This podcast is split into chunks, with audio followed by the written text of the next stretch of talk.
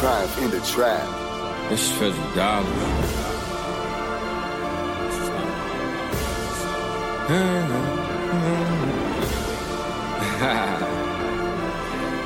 Do you believe in miracles? Hey, I play chess, but only in four D. I'm by myself, but they think I'm four D. When they see me online, they think they know me. Go ahead, like and subscribe, you gotta show me. I applied pressure and they tried to reject it. Clearly ain't see I was a diamond, so they didn't accept it. Told me I was a failure, so I said F it. Might even start my own school and teach them a lesson. Yeah, I'ma call it South Harmon. Huh. Fly down south and get the South poppin'. One day I'ma give you a walkthrough and introduce you to this walk tool. I know you lost, that's just dynasty talk. Cause you can't start no franchise without no dynasty chart. I took a break from the game, they throw my dynasty stop. Till I came back like Wembanyama, I feel like Coach Pop.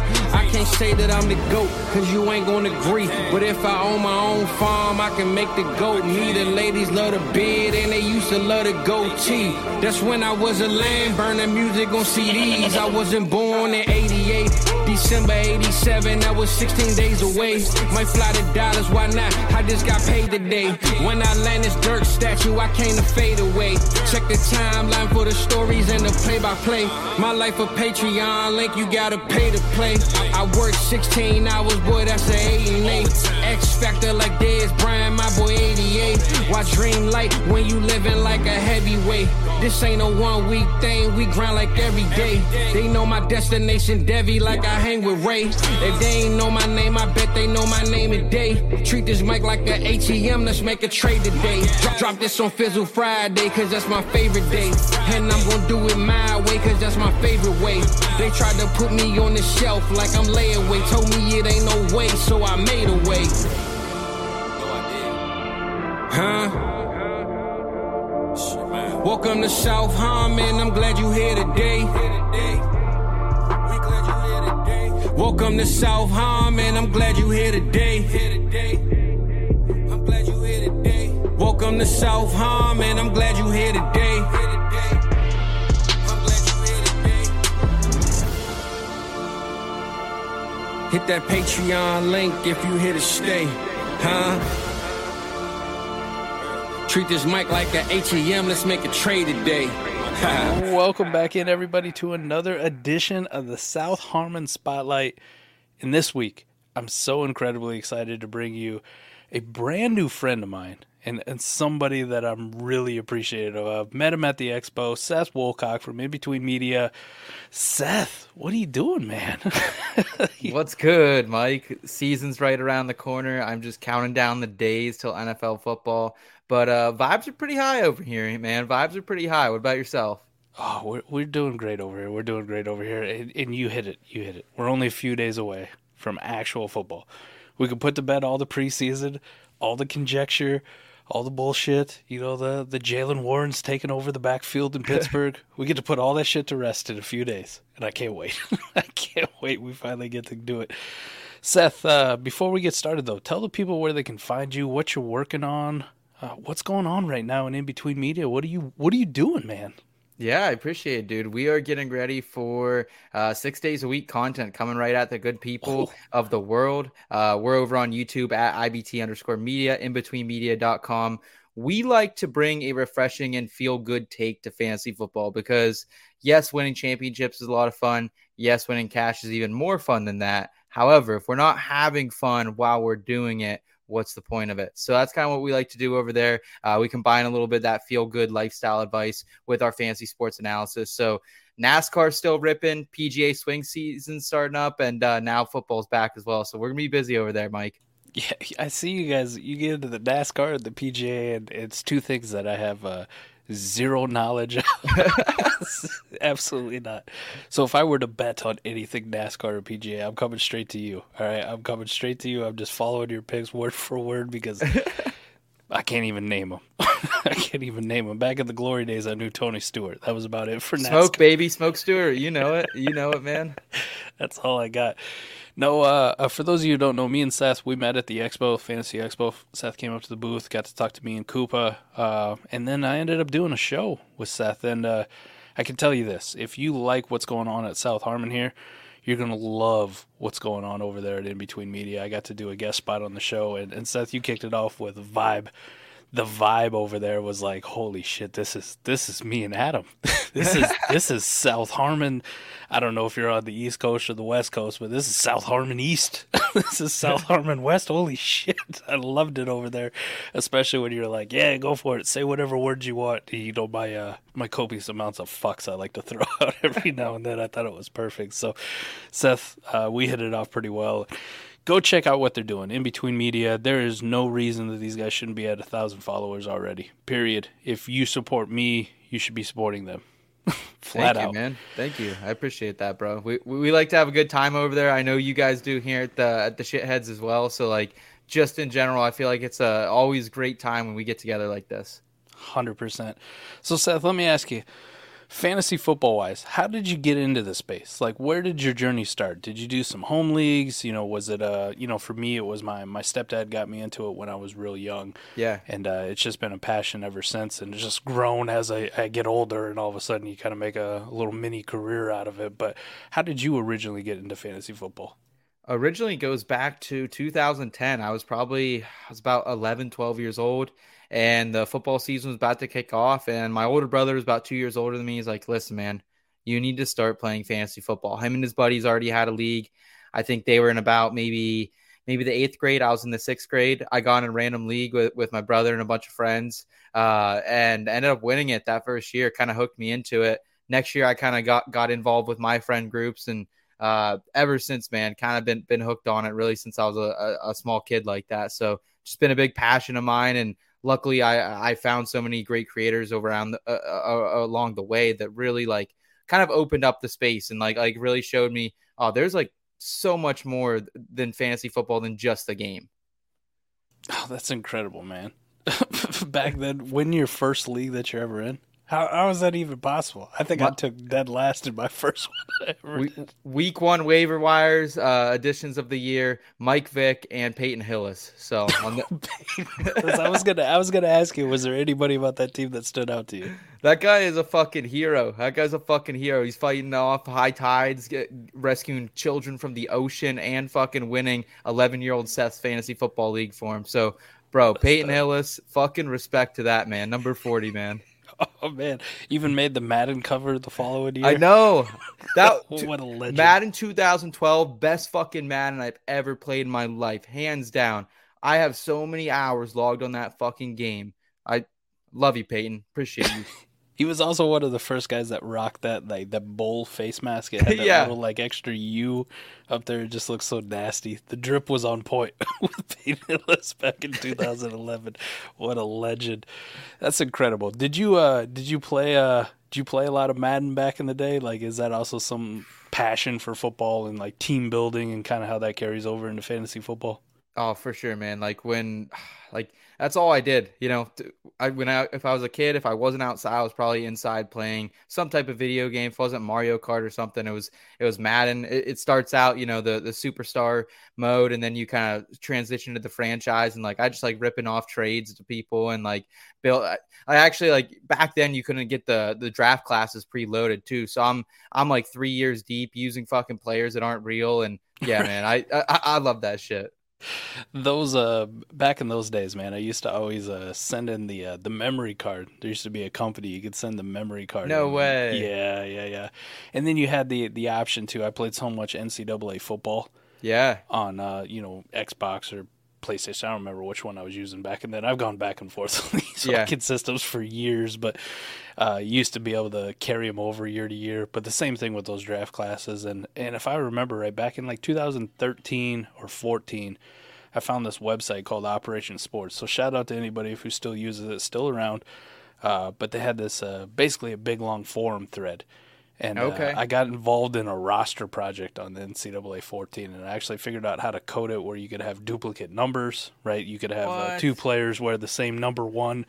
Uh, you could put in coaching records, the whole works. You could rearrange the top twenty-five as it went on through the season. So, uh, yeah, video game football was a huge passion of mine back in the day. And I don't know about you, but for me, N C double A football, just the uh, – I'm on pins and needles, just making sure this thing actually happens. Like in twenty-four, please bring oh. this shit back. Like I need Dude. this. I need it injected into my fucking veins. Every couple years, I try to get the new Madden. I try to get back into it, and it's just not the same. And right. I have this hope that twenty twenty-four N C double A, it'll get me and my friends that we all play fantasy football together. We all used to play Xbox and PlayStation together back in the day, and like. It's my one hope. Maybe that will be the thing that kind of brings us back into that realm and, and start ripping it up. And, hey, we got player names now. Like, that's sweet. You know what I mean? Yes, sir. Yes, sir. This is what we should probably do, man. We should get a, an I B T Media South Harvard Dynasty when they bring Ooh. it back, right? Online Dynasty. Ooh. We'll put a little competition. Like, we'll bring everybody back into the fold.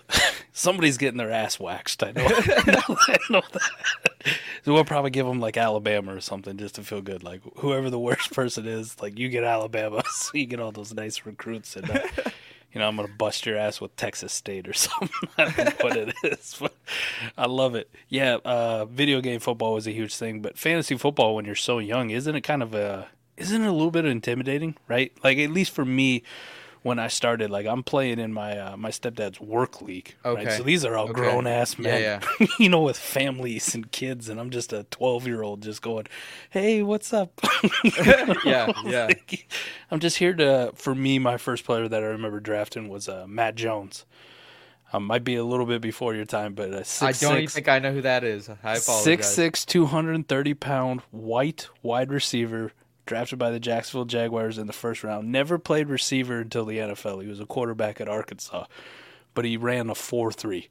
Go Hogs, baby. Yeah, Go fucking he Hogs. Was, All he right. Was the, he was the great white hope as being Calvin Johnson, like before Calvin Johnson. And uh, he actually did fairly well. Like, if you look up his stats, his first yeah. couple years, very good. And then uh, he discovered cocaine. Cocaine, Seth. And he got busted with cocaine and then never played again. So. Gotta watch those fucking ski trips, man. Sometimes you get avalanched in, you don't come back. Oh, he loved it. He loved it. So, was it intimidating in your first league? Like, getting into that? It was with a bunch of random people that I didn't know who they were. So I felt okay about it. Um, and then honestly, like the next couple years, it was just with friends about my age, maybe a little bit older. Um, it wasn't really until I got to college and we kind of combined my brother's league and my league. And it, it's really the league to, that, that we have today. That's super competitive. We just had our, our live home draft over the weekend. It is a blast, but like, I, I think, think I felt the intimidation there that first year. Like I really wanted to prove myself to like the older kids, if you would, you know? So let me ask you, this is kind of a, a two-part question, but take me on your content journey. How did you decide to jump into doing content? You know, putting yourself yeah. out there, whether it's audio, whether it's YouTube, visual, doesn't really matter. I mean, putting yourself out there for the, you know, anybody, anybody, you know, a projective, uh, a prospective uh, employer could find you yeah. doing content. How do you, how do you make that dive into it? And, uh, you know, like, how long have you been doing it? Like, how long has it been since you decided to to kind of make that jump and, and jump in the deep end? Yeah, so I was, man, I was young. I was, it was going back now five, six years ago is when I started. I went to college for journalism and communications, so really kind of got a knack for things. Um, I was the editor-in-chief of the newspaper my junior year of college, so this is twenty eighteen at the time, and I was kind of handed the keys of this ninety-four-year-old written publication. They said, hey, you're going to take this print publication that people expect, you know, outside in their mailboxes every day, and you're going to make it an all-digital media company. So I kind of got the keys handed to me, and that was the time I'm like, all right, well, maybe this is our time to let's spend a bunch of money now on, on podcasting equipment and, and trying to learn these ropes. So that was kind of it. Uh, started in college there. It was with a lot of those guys from my home league. We started a podcast, and as I kind of got deeper into it, um, I was also writing a column that was combining kind of some of my life experiences with uh, with fantasy sports analysis. And uh, I've always had a bit of a story, I felt like. Uh, went, went through some pretty uh, tough times, adversity early in life, and really kind of wanted to parlay that and help inspire other people, help, you know, help them whatever they may, may be struggling with. And when I kind of found that passion, found the fantasy football thing, I, I, I knew like, I B T, In Between Media, and joining the In Between could be something. Um, but so kind of started it there, and then eventually found the space about a year later, kind of back backward pedaled my way into the industry uh, with a writing gig. And had no idea that t- fantasy Twitter was a thing, had no idea that there are thousands and thousands of like-minded individuals like me online. And once I kind of met, met them and uh, met a lot of good people in the space, I was like, had the confidence in twenty twenty. I was fresh out of college, had just got my first full-time job, furloughed like a month or two into it because of the pandemic. And I had time on my hands. So I was like, all right, man, like In Between Media, let's do it. So that was kind of the, the story leading up to it. Um, it, it's been a wild one. It's been a, a really fun, fun one and uh, rewarding too. I, I was so impressed too. Uh, this is me too. And people who know me, who follow the show, like that, we've only been doing this for a couple of years. So Adam and I are very uh, uh, neophytes at, at doing this as well. And just about everything, you know, we get advice from other people, mm-hmm. you know, and, but most of it is, you know, Adam, myself, just kind of tinkering and trying to figure out what yeah. works and uh, how to make everything better. But the thing I was most impressed with, I've I've done a, I would say at least this year, my my first year doing content like full time, you're scared shitless, right? Oh yeah, like oh, yeah. I don't, you don't talk to anybody, and you're like, fuck, nobody wants me on their show as a guest. Yeah, so th- this past year. Doing a lot more guest spots just all over the place. And it's so, it's such a broad spectrum of what you do. And, and one of the things I would say is when I came on your show, like I, I have no idea what to expect. You know, sometimes mm-hmm. it's very, it's very just, you know, plain Jane. We just hit the button. There's no intro. There's, there's no For real sure. production quality. And you For know, sure. I don't say anything about it. Everybody's got their own niche and what they're comfortable with. I was blown away by your fucking production quality over there, and I'm going, holy shit, like, these guys are killing it. Holy Santa Claus shit. Like, I feel like I'm out of my league here. Like, we're we're stepping up the game. Holy, I better sit up in my chair and pay attention because these guys are nuts. You got this little uh, solo intro you do, and then you run this intro video, and I'm going, holy, this might be the greatest thing I think I've ever seen here. You got all this footage that you do, and then it's everybody in there. You even got an audio guy. Shout yes, out to sir. your audio guy, Kyle, baby, should... Kyle fucking Scott, all the way back from the pen, man. He's been with me for you know six or seven years, riding shotgun with me. So, uh, yeah, I I appreciate that though, man. That's very kind of you to say. I I think it's a lot of what you're talking about. It's tinkering over the years. I've been doing this for five or six years now. We don't have the biggest audience by no means, but we are slowly getting to the point where I feel like our production quality is something I'm very proud of. And so, so I do appreciate you, you, you saying that and pointing it out. We have a great music guy, Nate Miller, uh, also one of my boys from college at I S M on all the audio platforms. You guys can listen to his music and check it out. But uh, yeah, like, like I have found the right pieces along the way. And I think that's a lot of it. It's a, it's a, it's a fucked up puzzle that we're trying to put together. And slowly you can find those right pieces. You know, you might put one in there occasionally and it's a fucking corner piece and you're trying to put it right in the fucking center. Um, but, you know, shift it around and, and, and occasionally you can uh, come up with something pretty cool. Yeah, I can't I can't stress enough to the audience, whoever listens to this, go check them out. Go check out I B T. You got you guys blow me away. There's There's absolutely no reason that you guys shouldn't be well over a thousand YouTube subscribers. Like, you guys should be blowing up because the production quality is amazing. And and more point, you guys are real dudes. The vibe is on point, and you guys know ball. You know what the fuck you're talking about. Like, I'm not sitting there feeling like I need to carry the conversation. Yeah. I'm more like, can I just find a spot to like interject? And you did such a great job as hosting, is just teeing the shit up. And I'm like, this is fucking easy. And I found myself... Which is weird because it, anybody who knows me knows that I could just talk about flavors of water for three yeah, hours yeah. if I want to. but but you kind of get that when you talk too fast, like you run out of breath. Yes. like yes. Because you have those nerves, and I'm going, holy fuck, I'm like nervous on this show, even though I'm pounding vodka like crazy. So you guys are absolutely incredible. I love what you're doing over there. Amazing, amazing, amazing stuff. And and the spotlight. That's what the South Harmon Spotlight's for. Whatever the fuck I can do, I want to shed it on you guys. So it has been incredible to uh, to get to know you.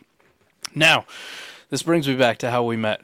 Fantasy yeah. Football Expo. First one, second one, third one. How many third of these one. have you been to? Yeah, third, third one. one. Yes, oh, sir. shit. You're you're an O G. I think if you've been to three, you're an O G, man. I think that's I, established. I, I would, yeah, I, I guess, man. Like, we, we like to work hard, but we also like to party harder. And uh, the Expo gives us a great blend of both those things, I would say. Oh, I gotta ask you too, because this was our second one.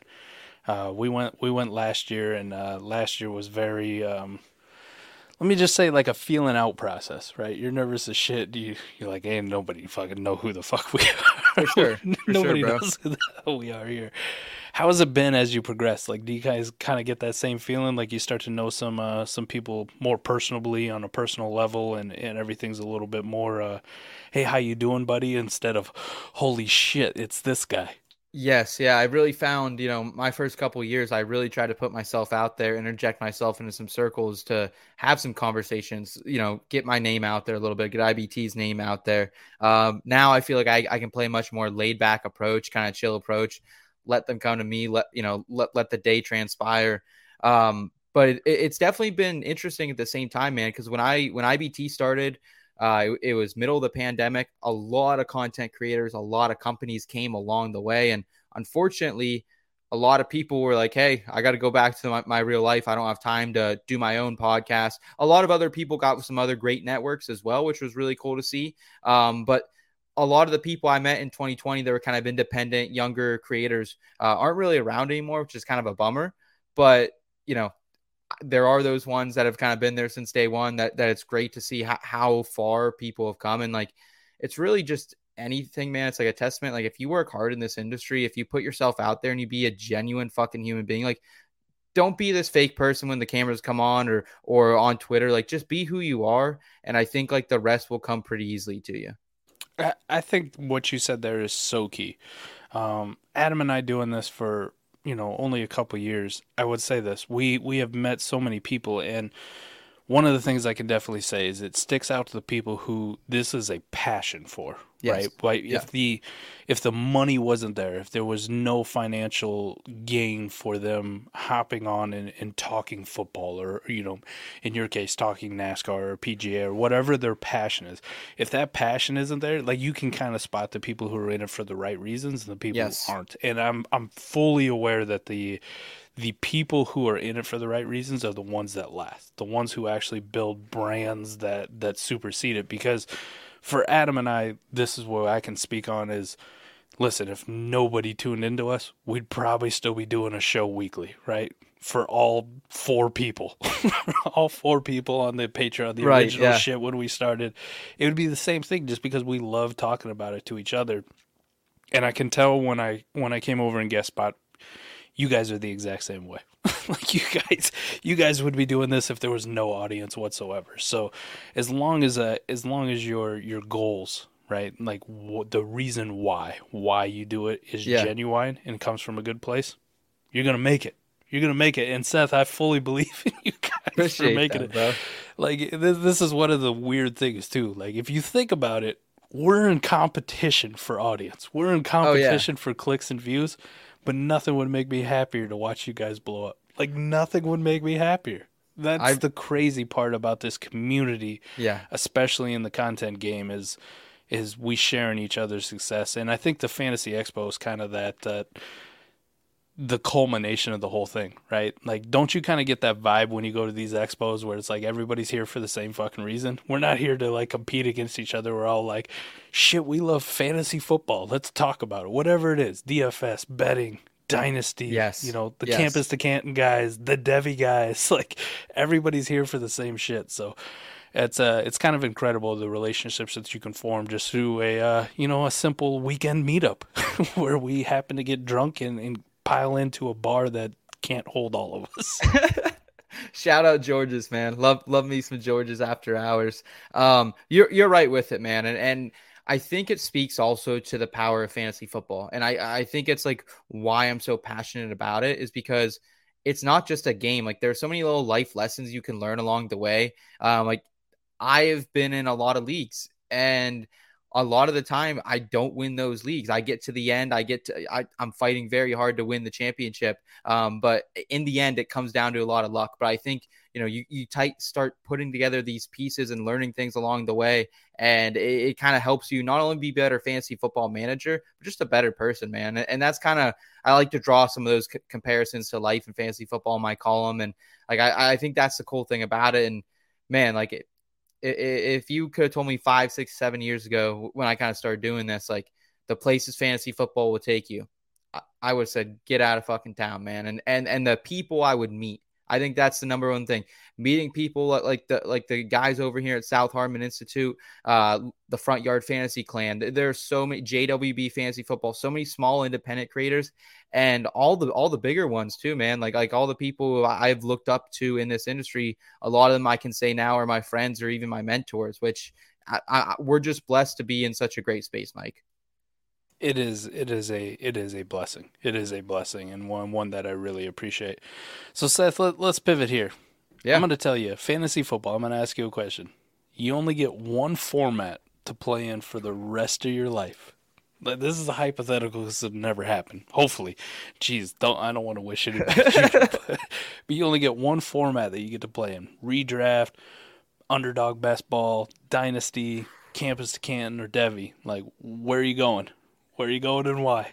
Oh, it, it's got to be redraft, man. I think redraft, I love fucking waking up at four o'clock in the morning, getting the wa- you know, the, the free agents after the waivers run. Like, I like that grind. It is eighteen weeks, sometimes more of madness, and but I love it, man. And, like, it takes me back to my original keg league. Like, I have a lot of leagues, but if you said, hey, you can win this league, your home league, or the Scott Fish Bowl, I would take my league every single day, man. Let's I want to, I want to beat these fuckers so bad for everything they put me through, man. Like, friendships have been lost, like gaming consoles have been like taken, like like shit has gone down in this league. But like we we love it and we love each other, and so I, I think that community with with redraft and like so many other people, I think enjoy that as well. That yeah, give me all the redraft. I love dynasty. I've really gotten into best ball last couple of years, and I'm fixing to more get into some Devy, Campus Canton stuff as my love for college football grows. But yeah, yeah, you can't beat redraft for me.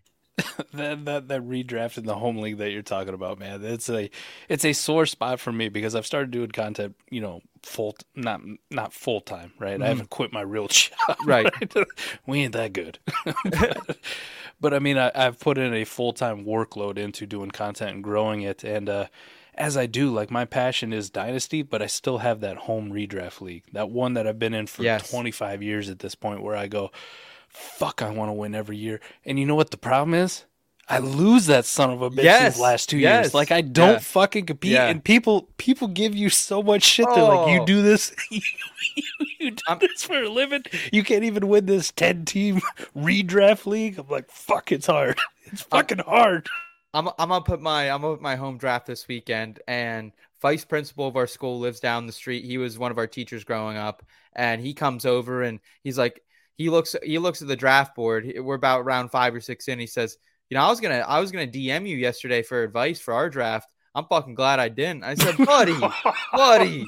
No. I said, no. My, my team might look a little weird. You know, I might have w- one wide receiver through six rounds, and it's DeAndre Hopkins, but, you know, we're fucking out here. And, uh, yeah, so I, I one hundred percent agree. And, like, the thing about it too is if you do content, you know, like there's a chance those home league guys are listening, and and I just put it out like you guys are gonna know who I'm targeting going into it. I think that's some of the fun of it as well, though.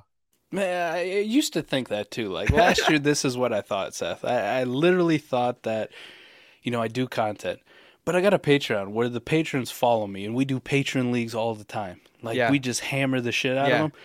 And listen, I mean, shout out to the patrons. You guys are awesome, and you make me a this kind of like proud papa when I see you using my strategy against me. Yeah. But the fact remains, I still wax the floor with most of you sons of bitches all the time. Like, I still kick your ass.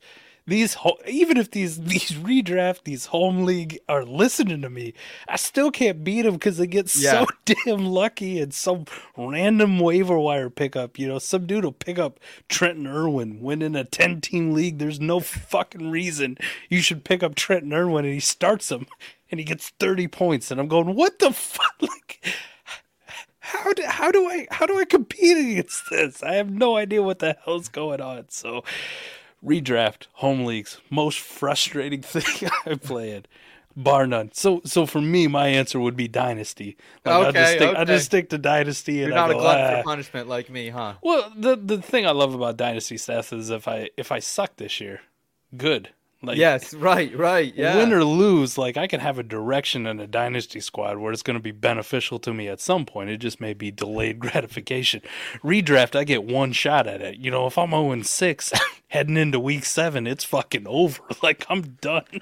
There's nothing I can do to salvage this dog shit team that I drafted. So that's why I love Dynasty, because it, it gives me that kind of like Madden feel where it's like, well, this ain't our year.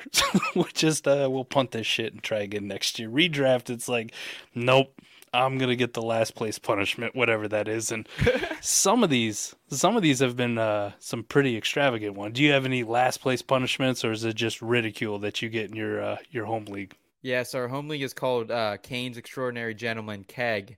And so the loser has to, we used to always do buy a keg. That was kind of the rule in college. And then as we got older, we realized, holy shit, like we can't drink. There's twelve of us. We can't drink a keg in, in one evening. So now it's kind of just, you get the food, you get, you get the drinks, make sure it's all kind of set up. You're kind of the bitch for the day, if you would. So that that's kind of the role you got to play. But at the end of it, you know, I, I, I think there has to be, for any good redraft league, it has to be competitive. When when we were first throwing around ideas for this league six or seven years ago, it was like streaking through campus, you know, just doing all this crazy shit that probably would have right. got us arrested. So I'm, I'm glad it's toned down a little bit since then, but uh, I, I'd love to hear what, what, what you guys have over here at South Harmon or any of your other leagues, Mike. So when it first started, we used to we used to draft in a bar, even though I was uh, underage when I first got in. The, the league had been around forever at that at the point that I yeah. got into it. But when we first did it, I mean, we call it the Beer Bitch Fantasy League. So uh, whoever was last place, they were the Beer Bitch, meaning that they had to buy the first couple rounds for everybody in the league when we drafted at the bar. We don't have a last place punishment anymore. I think it's just the ridicule that we get. Yeah, like, yeah, yeah. Look at you, you yeah. sack of shit. You're, you're last place. But some of these punishments have gotten quite extravagant. I don't know if you've seen some of these things on. Uh, I guess we're gonna we're calling it X now. I got to make the transition X. Uh, you know, like uh, some of these stories coming out where a guy's got to do like twenty-four hours in an IHOP or a, a Waffle House, and for every waffle he eats, he knocks one hour off of yes, it. Yes. You know, you got leagues where you got to get a, a tattoo. Like the winner chooses what the tattoo is going to be. Your oh. only your only choice is where it goes. Like some of these uh, extravagant punishments, but we don't have anything too crazy. I'm I'm kind of glad because uh, listen, I haven't been last place very often, but uh, doing yeah, all this yeah, yeah. content and my luck streak in this redraft league, uh, home league, uh, I'm kind of glad. I don't want any unicorn tattoos on my body at some point. Fair enough. Fair enough. Yeah. Yeah. I'm I'm with you, man. The tattoo one, I don't have any tattoos, and the first one I, I get is not going to be something dumb as hell. It's going to be sweet. I promise you that.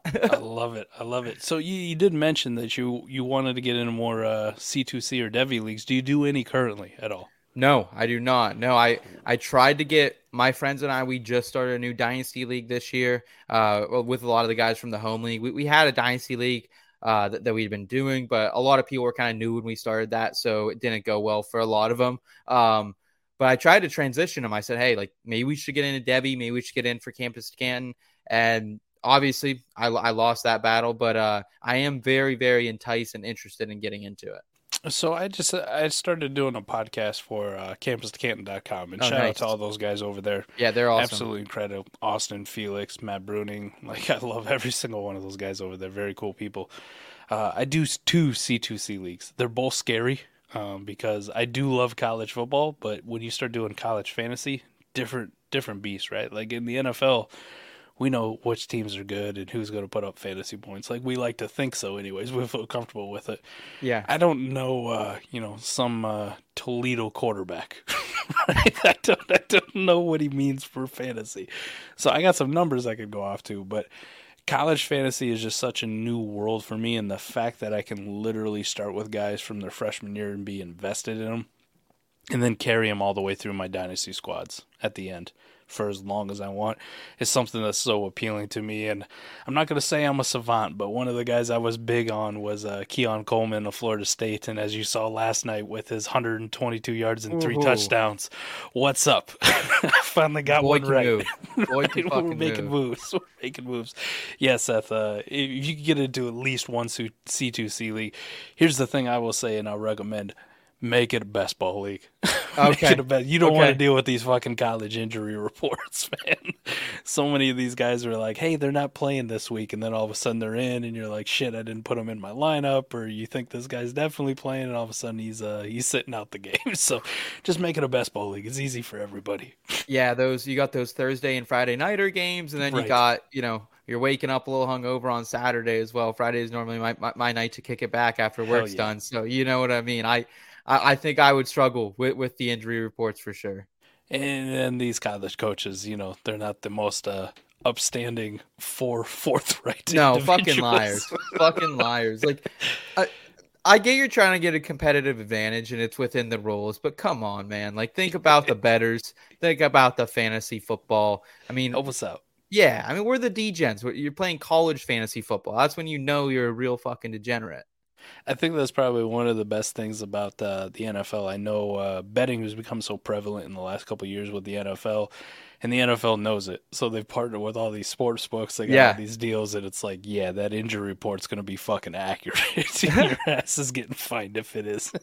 So, like, these fantasy guys, these bettors, they need to know everything, and you're going to give it to them. Appreciate Roger looking out for us like that, man. Thanks, old, Roger. old, old Raj, you know, he might hate hate the books and hate fantasy when it comes to players playing it and, and you know, doing some illegal shit, but he loves us, man. He he knows we're uh, we're a very good demographic for him. Well, shout out to his bank account too. I bet that that, bet that loves us as well. I bet that I bet that does something. All right, Seth. Let's get into some N F L stuff here. We we've talked some background here. The season is only a few days away. Are there any big storylines heading in that you're like very tapped into, you're very worried about on your fantasy teams, or anything that you're very excited about, ready to see come to fruition? Because we're only a handful of days of, uh, you know, shit going on paper, right? Yeah. The actual numbers yeah. being the numbers and not just us sitting here talking about it. Well, I think one of the biggest storylines of the late summer has been Jonathan Taylor. And th- this weekend, I-, I have a lot of redrafts going on right now. Uh, I prefer to wait in a lot of my leagues. I know my league mates do as well. And, man, Jonathan Taylor is a headache right now. And I'm taking my shot everywhere. I'm taking it. I, seventh, eighth round a lot of places and in a lot of twelve-team Holy leagues. Shit. I don't know how you can pass that up. Like, I'm getting him as my R B four, R B five at times. So what's going to happen there? It, it, does he come back? Does he get traded? Does is it a Le'Veon Bell situation? We don't see him at all this season. Like, to me, it's worth the gamble, and, and I hope other people also got invested. I hope some of the shitheads, some of the I B T family got invested in Jonathan Taylor at that much of a discount. Um, but you have to protect yourself. Is Evan Hall going to be a guy? He was a great pass catcher at Northwestern, one of their lone bright spots up there at Northwestern as well. Um, but you got, got guys like Deion Jackson, who I think he's just a guy. I think Zach Moss is just a guy.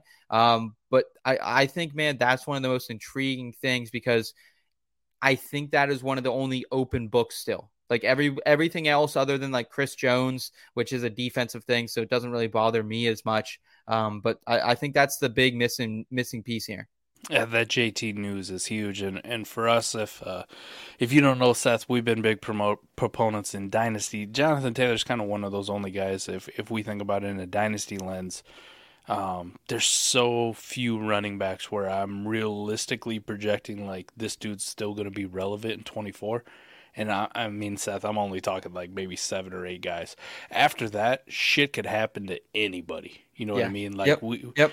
As much as I'll sit here and defend Najee Harris against all the Jalen Warren truthers. Thank you. Thank you. About time. Listen, yeah. in, in twenty twenty-four, like, Najee Harris could be just a nobody. Right? Yeah. That's kind of yeah. the way the running back marketplace has gone, and that's the way N F L teams, teams treat running backs. So as much as I like some of these other guys, there's only a handful of dudes, and J T falls into that category where I go, in twenty twenty-four, J T's still going to be relevant, and relevant in a big way. Uh, so from a dynasty aspect, I'm like, yeah, buy him. If people are selling him at a discount, buy him. Buy okay. him. Buy him. I, and in redraft for this mm-hmm. year, at the prices you're talking about, like, I'm comfortable probably in the fourth round, wow. fifth round in a redraft. Wow. Like, taking my shot on the upside. Okay. Because if I'm right, like, who who's going to touch this team if I'm right? And if I'm wrong, shit, I'll miss on a third or fourth round, fifth round pick all the time. I do mm-hmm. it every single year. yeah, yeah, yeah. Every single yeah. year. Like, so what? Ho-hum. I got a zero. Like, I've drafted fourth and fifth round guys that, you know, tear their Achilles week one, and I go, fuck. Like, there's always next year, you know? Yeah, always next year. Like, who who gives a shit? I, I took a swing and I missed. All right, let me, hopefully I did a good job in the rest of my rounds to kind of make up for it. But J T does have that uh, that ridiculous upside. And like you said, I, we don't know if he's if he's going to come back and play. We don't know if, you know, shit, by week three, some other team has suffered a running back injury who's a contender and goes, fuck yeah, we'll get Colts. What do you want? Late first right. round pick, fine. Right. We know it's an overpay, but Jonathan Taylor's taking us to the fucking Super Bowl. Like, we're going to do this. So we have no idea. But J T, I'm with you, man. That That's one I'm willing to bet on, especially at the cost you're talking about. You tell me seventh or eighth round, I'm smashing the button every single time. I got looks. I got looks too. This is right when this is right when the, the old V P walks in and says, "Oh, glad I didn't ask you for advice." So yeah, I I was. Still hates I, it. I know, yeah, I was getting buried this weekend, but how uh, dare you? Yeah, I'll take the shot, man. You know me. I'm I, go big or go home here. All right, I gotta ask you then. So there's been some uh, some Jahmyr Gibbs news, right? What do you what do you make of this shit, right? Where they say like we're gonna use them in, in ways that people don't. I'm a Seth. I'm a huge Jahmyr Gibbs fan, right? I think if Bijan Robinson wasn't in this class, there's no doubt Jahmyr Gibbs is R B one, and Jahmyr Gibbs is probably R B one in a lot of other classes. It's just, you know, the god, the mustard god himself, Bijan Robinson, happened to show up and be in this class. Where are you at with Jahmyr Gibbs? Are you worried about his usage? Are you worried about David Montgomery? Are you worried that he's going to be more of a slot guy, or are you balls deep on Jahmyr Gibbs? Man, I have been very... Very just like, I guess, in line with consensus most of the offseason. But as we've kind of rolled around here, I had a draft earlier today. Jahmyr Gibbs, he was my R B two. I actually got him and Bijan. Was pretty happy about that. Felt a little weird to get both rookies, but uh, I, I'm rising on him, man. And I think why I'm rising on him is w- when you look at projections, when you look at point totals, like the Detroit Lions this week, week one, they are... Th- Right now, the, the point total for that game against the Chiefs is three points higher than any other game on the slate. And I do not think that's the only time Detroit will be in that optimum game for fantasy. So I think that's a big part of it, man. And like, dude, this team fucking rocks. Like when you really, really think about it, like Jared Goff, if he's always had protection, has always been an above average quarterback. Amon-Ra Saint Brown can move some chains, um, but they are going to need some additional help, really, when you look at it. Like, like yes, they have Jamison Williams who's going to be coming back eventually week seven. Um, they got Sam Laporta. They got some intriguing names, but they're going to need Gibbs. And, and while I think Monty can probably have seven to ten touchdowns, um, I, I think the sky is really the ceiling for Gibbs. He could very well be, I think, a low-end R B one is in his outcomes this year. That's incredible. Oh, people are going to love hearing that, especially just because I've been so high on Jahmyr Gibbs. Seth, my main point with Jahmyr Gibbs has been uh, DeAndre Swift, in my opinion, was an awesome talent. And he Love produced Swift, at yeah. he produced at a very efficient level, but the problem was he was always banged up or hurt, yep, or he was yep, kind of yep. in this this doghouse with Dan Campbell because he, he couldn't practice during the week, and then Dan Campbell didn't want to give him a whole lot of workload in the game, right? Dan Campbell's kind of this old school coach, which I love him. I love him. I think he's one of the greatest sound bites, like one mm-hmm. of the best motivators in the entire sport, but if you're not practicing during the week, Dan Campbell doesn't have a whole lot of reason to play you on Sunday. So DeAndre Swift was great, but I want to say I saw a stat where DeAndre Swift, if you just factor out all those games where he got low touches or he was uh, he was injured, was like an eighteen point per game guy.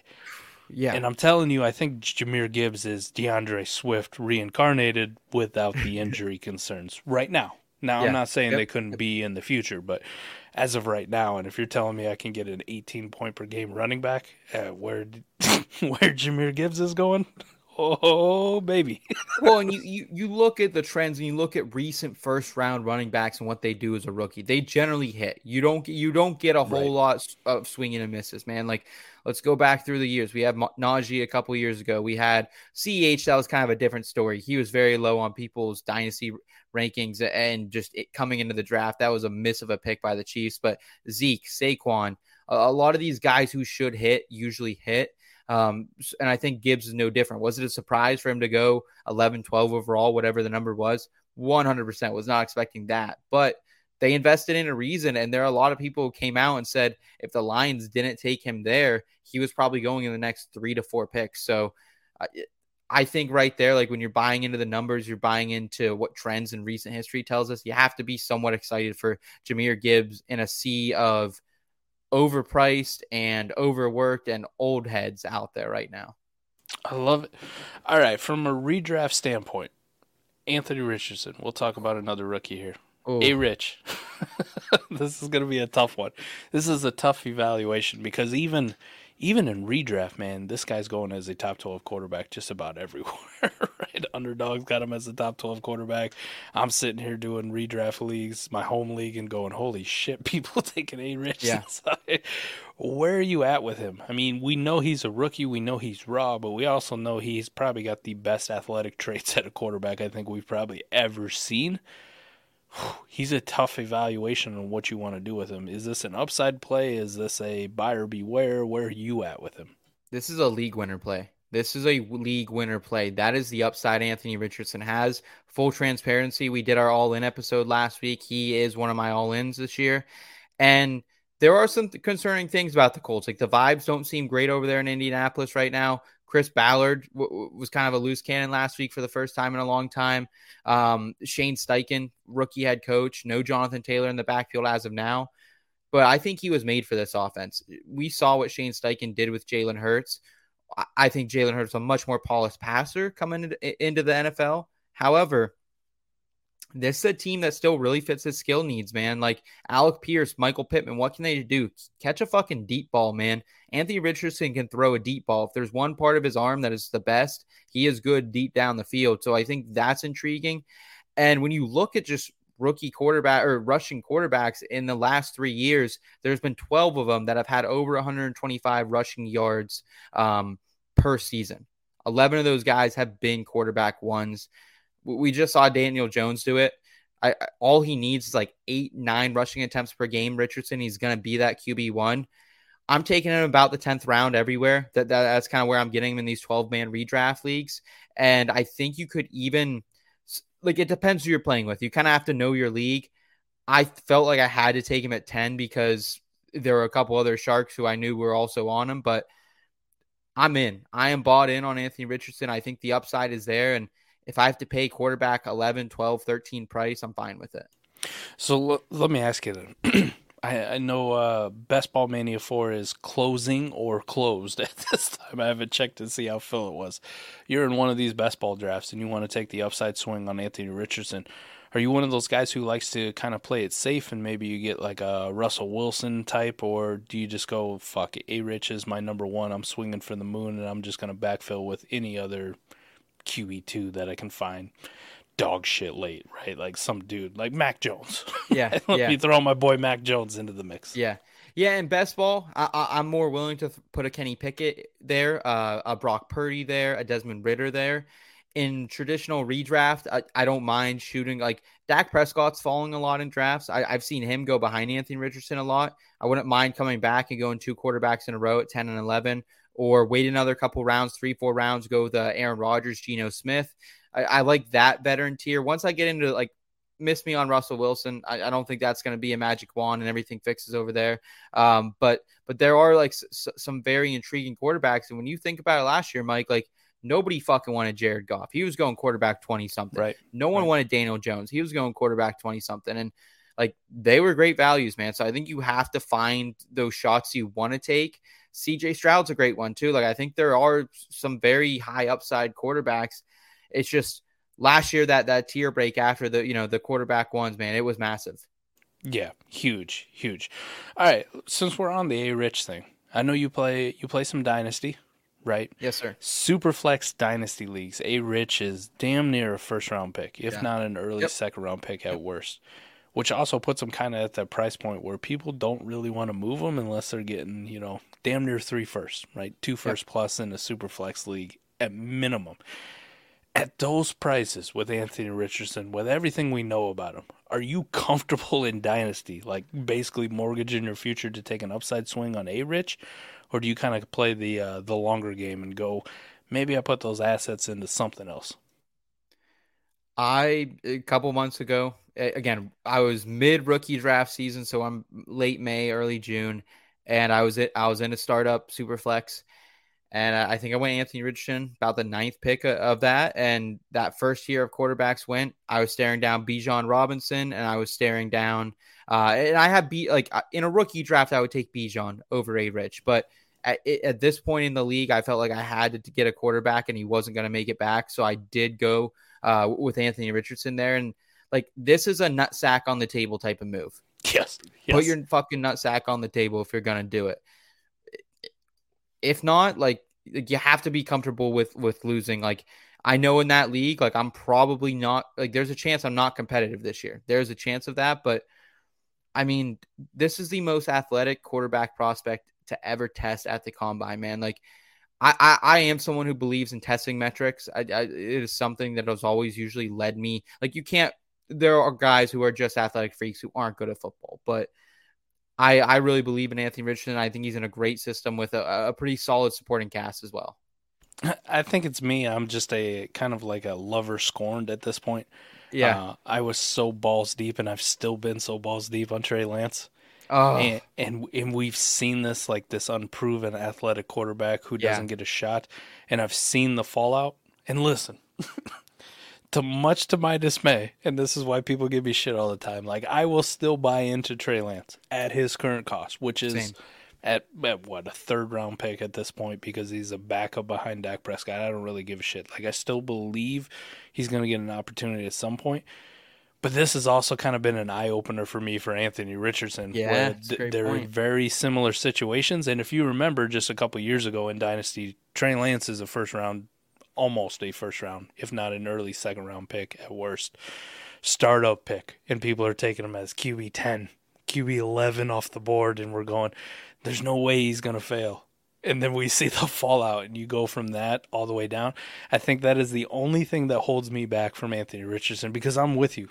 The most athletic prospect I think I've ever seen at the quarterback position. Now, Justin Fields, as much as people shit on him, also very highly athletic, and I know we didn't get re- to really see it in full force because we didn't mm-hmm. have an N F L combine the year he came out, right? The whole mm-hmm. COVID year. But this is a dude I think legitimately, if he goes to the combine, probably runs, you know, low four fours, if not four three, because we've seen it on the field. We saw it last year when him tearing people the fuck up. I had no idea he could run that way. To, no. to be, and maybe that was on me, but at Ohio State, he never had more than six hundred rushing yards in a season. I think it's right. They didn't need him to run, but I, I was mind blown. And like you said, we missed the combine that year. So I was, I was just blown away, man. I, I did not think he had that, that, those wheels. The only difference between A. Rich and Justin Fields is I watched Justin Fields sling the fucking football around all over the place. Like, like you said, we didn't really know. I knew he was athletic, but I didn't really know he was that level of an athlete. Yeah, I had no idea. We knew him as more of that guy who could distribute the football and get it to his playmakers, right? Chris Olave, Garrett Wilson, those kind of guys. Mm-hmm. Um, and then he comes into the N F L, and it's all of a sudden like he's struggling passing the football, which people knock him for, but I have to remind him, you know, when your top option is Byron fucking Pringle, yeah, yeah, you're probably going to look shitty throwing the football. Like, yeah. It just, it's kind of a given. But then we see he's this dynamic athlete who can run the football like crazy. So let's, I want to make the comparison so much, Anthony Richardson and Justin Fields, but I just have a, I have this problem where like I never saw, I never saw Anthony Richardson throw the football like I saw with Justin Fields. Like, I know he's that super athlete, but I go, shit, I think he can do it. Like, I've seen this hand cannon that he's got, and I saw enough stuff in the preseason. I just feel like if you're going to make me uh, pay top dollar for a quarterback, I, I almost want to take the easy way out, Seth. I almost want to take the easy way out to go, let me just get the proven one. Like, if I'm going to make this kind of gamble, for me, this has kind of been the the back and forth of the player range. In Superflex leagues, Anthony Richardson or Deshaun Watson. Like, I'm more willing to take the bet on Deshaun Watson. Ooh, wow. Because I've I've seen him be Q B three. Like, I've seen yeah. him I've seen him push mm-hmm. Patrick Mahomes for, you know, Q B one overall in the dynasty space before. Now, granted, different situation, different team, Certainly. long before all the allegations, you know, but he's still young. I've seen him do it before. I believe the talent's there. It's just, it's so tough because both of them carry risk. But one of them I've actually seen do it, so I always feel like I'm doing a cop-out. Doesn't it feel like a little bit of a cop-out well, where you're like, feel, it, eh, yeah. It does feel like a little bit of a cop-out. And I th- I think the issue here is, Mike, I have not seen Justin Fields pass well in the N F L. I th- This preseason, to me, Anthony Richardson at times was sporadic. But Justin Fields, like even that screen pass to D J Moore that went for sixty yards, terrible flo- thrown ball. Terrible thrown ball. Like uh, yes. I the only time I've seen Justin Fields do it when he was surrounded with a young J S N, Garrett Wilson, Chris Olave, and one of the best offensive line in college football playing against fucking Rutgers and, and Northwestern. And, and that's my issue with Justin Fields, that I, I, I still don't know if he can throw the ball that well. And so I'm willing to take it, the shot on Richardson, like I was Hurts, because I, I, I think Richardson, not that Justin Fields doesn't, but I think Richardson, from everything I've heard, has that extra gear of hustle, that extra gear of workmanship and wanting to get better at his craft. Jalen Hurts, a lot of people were saying the same thing a couple years ago about him, but but I, I really believed in his mentality. Not that Justin Fields doesn't have it, but I just think it's it, it's a level down from what A-Rich has from all the reports we're hearing. No, I love that, man. Anytime you throw Jalen Hurts into, because at this time last year, I'm not going to lie, hand to God, I'm probably the biggest like Jalen Hurts hater. Oh, I'm the no. biggest guy going. And I'm an Eagles fan. I'm an Eagles fan, oh, Seth. This is where it was coming That's from. That's a common Eagles fan thing to do.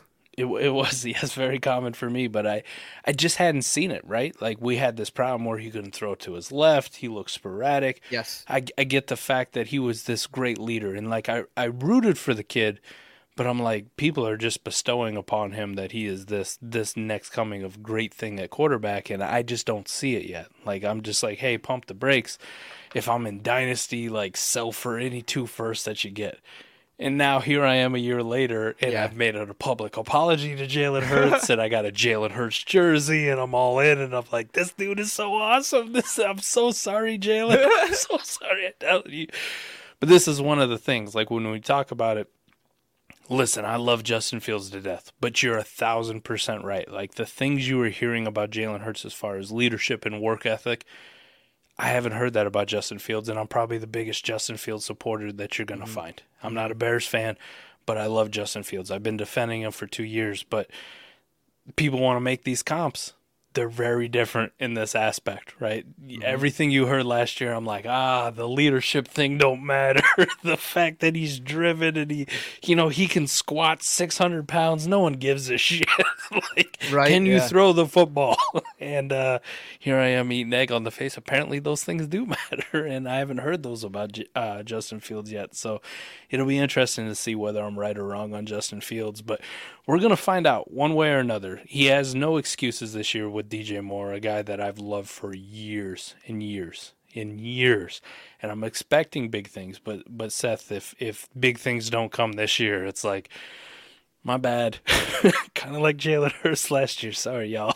I missed on this one. I think I, I I do think Justin Fields just a little bit overvalued this year. Like, the rushing is going to be there, but this is still a team that was the worst team in football. And I think people expecting them to jump up. I think their win total is six and a half, maybe seven and a half now. And I just don't see that. Like, like at one point, I don't know if it's flipped yet, but the Packers were six to one at one point, big underdogs to win the division. And the Bears were about four to one, three, three and a half to one. And I just thought that was mind blowing to me when the Bears are still such an unproven team. And I just don't know in general. I, I'm not a huge Eberflus guy. I think he's a good coach. I think he's a, like, he's old school. He, that's an old school guy, but I don't know if the old school, you know, I don't know if that mentality works when you're a guy like Eberflus and haven't done it yet. That that's my, like, we've seen all these Bill Belichick disciples, Josh McDaniels, Matt Patricia, Joe Judge, try to be someone that, that they really aren't. Um, and when you don't have the street cred to go uh, around with it, that's where I worry about Eberflus. I think he could be a little bit more of a, a friendlier playing coach. Just some of the stories I've been hearing out there. All right. I'll get you out of here on one thing. One last thing. and, and this is off script, right? So just the first, first one that comes to your mind, the first answer that you can get. Biggest sleeper for you this year. Everybody always wants these sleepers, but the biggest one you can think of, like, this this has got to be a guy who's double digit rounds and redraft dynasty, nobody really gives a shit about him. Like, who's that guy who's gonna surprise and we're gonna go, that's the one that's the one that helped me win this league? I hope it's deep enough for you, but a guy I've rose on throughout the N F L preseason, I think we might've actually talked to uh, talked about him when you were on the pod a couple weeks ago, Kenneth Gainwell, man. I mean, this oh, is a shit. guy getting number one reps with the Eagles. Oh, shit. I'm not a huge Memphis running back stan. I, I, you know, I flirted with Antonio Gibson in the past. I, I, I've gone down the Darryl Henry. Maybe I am actually. I, I do like the Memphis guys, but for a guy who is in a system that he has been in there two years in a row, he was really good in the playoffs, man. He was better in the playoffs and the Super Bowl than Miles Sanders, one hundred percent. And I think when you have familiarity there with, with Nick Sirianni, who is just a player's coach through and through, I think that means a lot. And he also is serving in a backfield with two of the most brittle men in the N F L. We've already talked about DeAndre Swift. We'll also add in Rashad Penny, who's played, what, eleven, twelve games in five, right. five years. Like, like that's why I think the upside for Kenneth Gainwell is massive. I'm getting him in the twelfth, thirteenth round a lot of times. Like, it is ridiculous where he's going in drafts for a potential starting running back in the N F L. Yeah, it's going to be a committee, but behind the best offensive line in football where, oh yeah, we just saw Miles Sanders, who I like Miles Sanders, hashtag we are Penn State, baby. But he had nine touchdowns, twelve hundred yards. I think Kenneth Gainwell can push for that um, if he gets a little more work here. All right. All right, Seth, I got you here because this is going to be the first and probably only South Harmon Spotlight live bet on air, all right? And the stakes are one tall boy bush light at the Fantasy Football Expo party on Saturday night, right, at the, the stadium where we have it, right, between you and me. Who you got, Kenneth Gainwell or DeAndre Swift for most total fantasy points? So we're going to factor in injury here. Total fantasy points. Kenneth Gainwell, DeAndre Swift.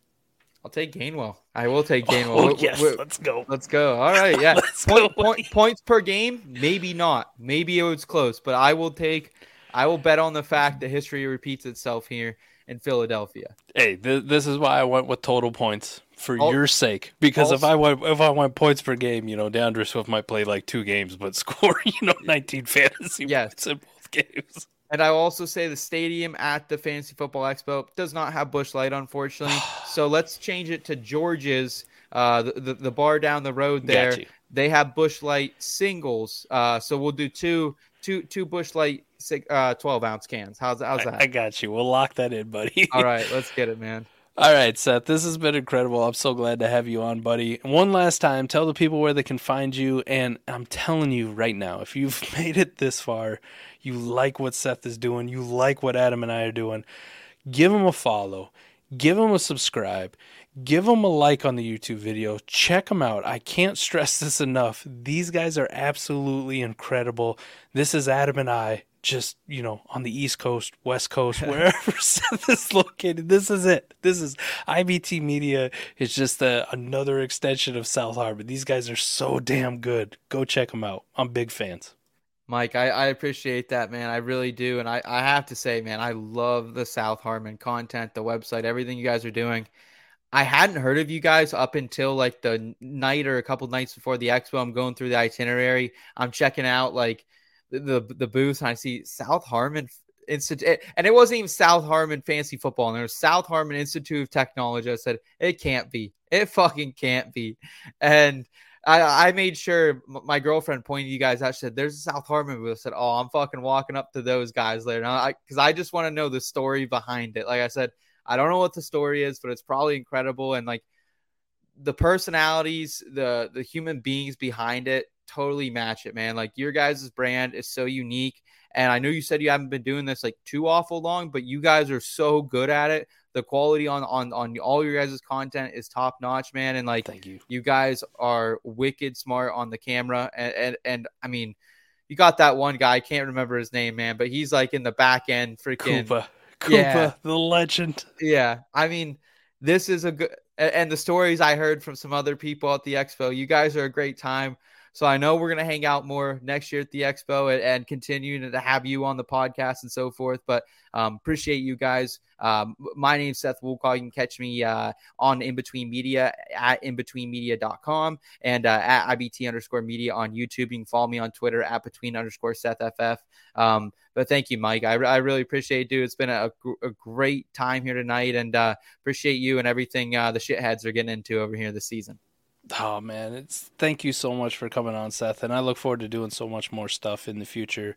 Collaborations. Oh, yeah. Me, Adam, both of us. We get yeah. everybody on the damn show at some point. Oh, yeah. And have something awesome. So uh, it's it's been so good meeting you. And, and and like I said, the the expo is such a crazy place where these kind of relationships can form just out of you just walking up to the booth and, you know, talking to Koopa yeah. about how awesome uh, how awesome of a warp tool that he made. And uh, here we are. Here we are now.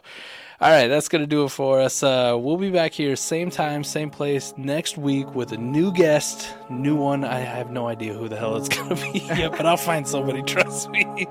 Thank you so much, Seth. We're out of here. Peace.